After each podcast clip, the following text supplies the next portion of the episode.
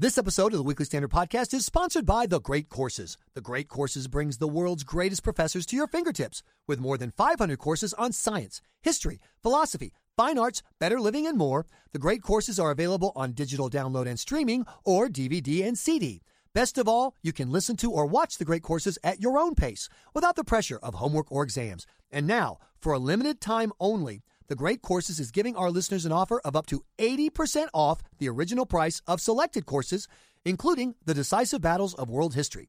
For this limited time 80% offer, go to thegreatcourses.com slash WS to find out more. That's thegreatcourses.com slash WS. Good morning, good afternoon, good evening, Mr. and Mrs. North America and all the ships at sea.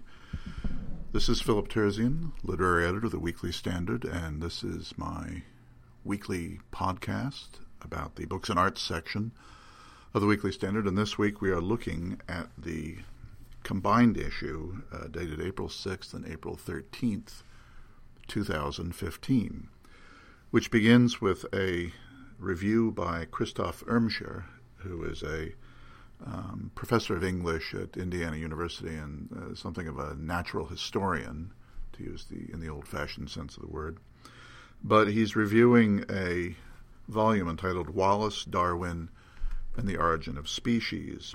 Um, this is a book about the uh, what we might call the the intellectual origin of the uh, uh theory of evolution.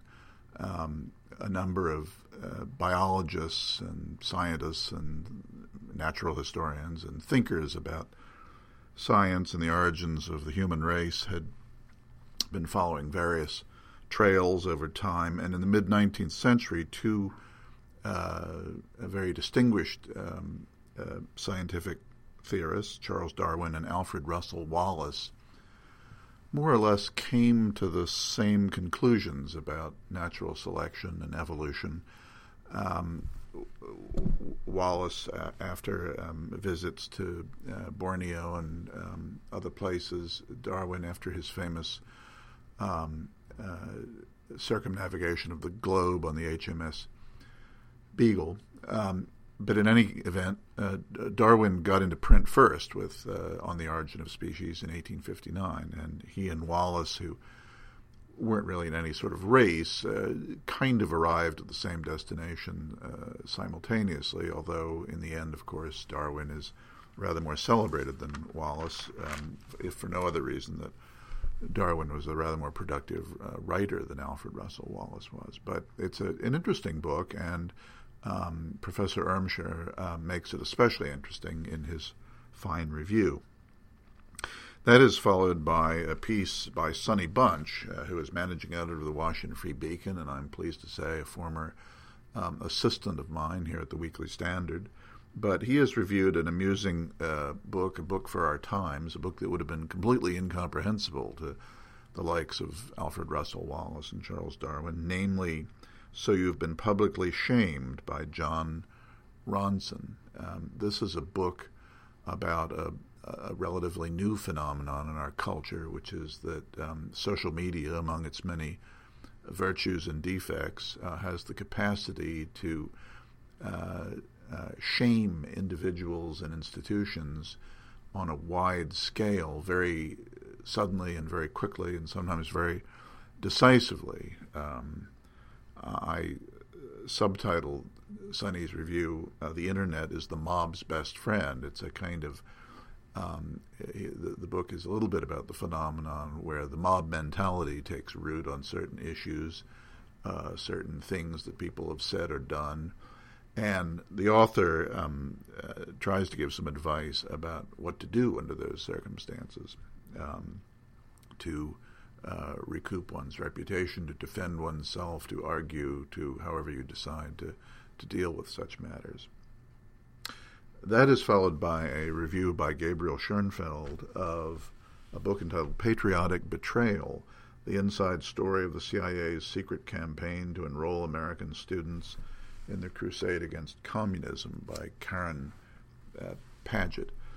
Um, this is a book that um, our reviewer is not terribly enthusiastic about, but it tells an interesting story, which is that in at, at the beginning of the Cold War, uh, there was uh, considerable recognition that the United States and what we might call Western democracy was in a um, a war with uh, Soviet communism on several fronts. Obviously, there was the political, if not military, um, Cold War that we were um, confronted with at that time, but also um, a war of ideas, a war of words. And here is where the new CIA came in, where it subsidized um, uh, people, institutions, publications um, that uh, gave the world, especially the um, what we now call the third world, um, material to uh, decide between the great um, choices of the mid 20th century between socialism and communism and liberal democracy. Um, it was a very successful enterprise, and it involved a number of well known names uh, in America and Britain and France and Italy and elsewhere. And it, it could be said that our effort to, to wage intellectual war um, was decisive in, in many important instances. Unfortunately, in the mid 1960s, um, a now defunct and largely forgotten left wing magazine called Ramparts um, publicly exposed this program. It was specifically they were exposing the fact that the CIA gave money to an organization called the National uh, Student Association. But anyway, the public exposure of all this, um, as often happens, um, put an end to the to the enterprise. Um, one might argue to our long-term uh, disadvantage, but in any case, it's an interesting story, and um, even if the book is is rather tendentious about it all, um, our reviewer Gabriel Schoenfeld tells the story in very interesting fashion.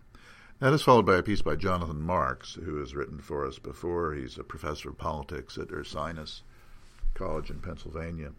And it's a book, um, I, I, I, confess I have a slight allergy at times to books about education, but uh, it's by it's, it's entitled Locus of Authority, The Evolution of Faculty Roles in the Governance of Higher Education. And it's by two former um, university presidents, um, uh, William Bowen uh, who was the president of uh, Princeton, and um, uh, Eugene Tobin, who was the president of Hamilton College. Um, their thesis, in a nutshell, is that uh, faculty have acquired a power within the governance of universities that is well beyond probably what faculties deserve to enjoy, and probably well beyond what is good for the university what is good for the students and what is good for higher education. And they argue that um, some limitations on the uh, perquisites and the, uh, the, the power of faculties um, on campus probably would be a salutary thing for higher education. I have no doubt they're right, and Jonathan Marks lays it all out in very succinct fashion.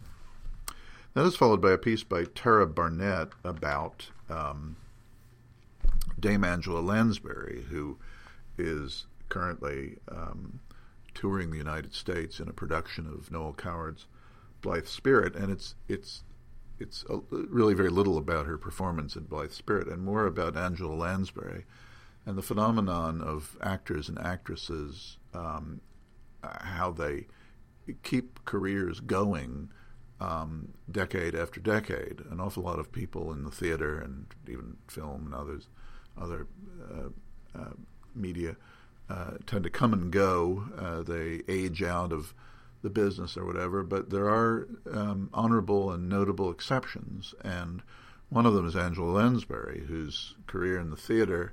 Uh, she's English by birth, of course, although has been in the United States since the early 1940s. But her her career in film began in the early 1940s, and uh, Gaslight with Charles Boyer and the uh, a film that actually happens to be a favorite of mine, um, The Picture of Dorian Gray, which was made, I think, in 1945, which is 70 years ago.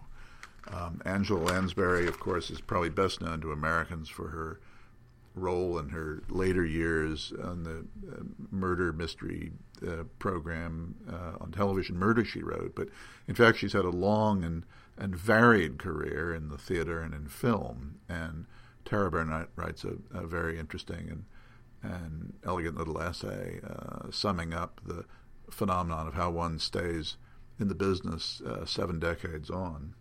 That is followed by a, a, book review from our usual film reviewer, John Podhoretz, of a book from the University Press of Kentucky entitled Charles Walters, the director who made uh, Hollywood Dance. Charles Walters is one of those figures in the history of film who hardly anyone has ever heard of, but you know his work instinctively. He was a, a, a choreographer and camera director of dance sequences in most of the well-known uh, MGM movie musicals of the mid-century, um, Easter Parade, Good News, High Society, um, and a lot of those wonderful um, numbers that get shown on uh, uh, documentaries about uh, Judy Garland or whomever. Um, usually, what you're appreciating uh, as much as the skill of uh, talent of Judy Garland is the skill of, of Charles Walters, uh, of whom I confess I had never heard, but now thanks to John's interesting piece, have a much deeper appreciation for. In fact, I have an appreciation at all. So I recommend uh, certainly John's piece um, which is entitled "It Takes a Village." Um, the notion being that all those all those all those uh, musical numbers that you see, of course, are more than the work of um, a handful of people. They're a work of a number of people, most of whom you don't know about. Anyway, that is the books and arts section for the uh, double issue of April 6th and April 13th, 2015. I thank you very much, as always, for uh, listening in, and I look forward to talking with you again soon.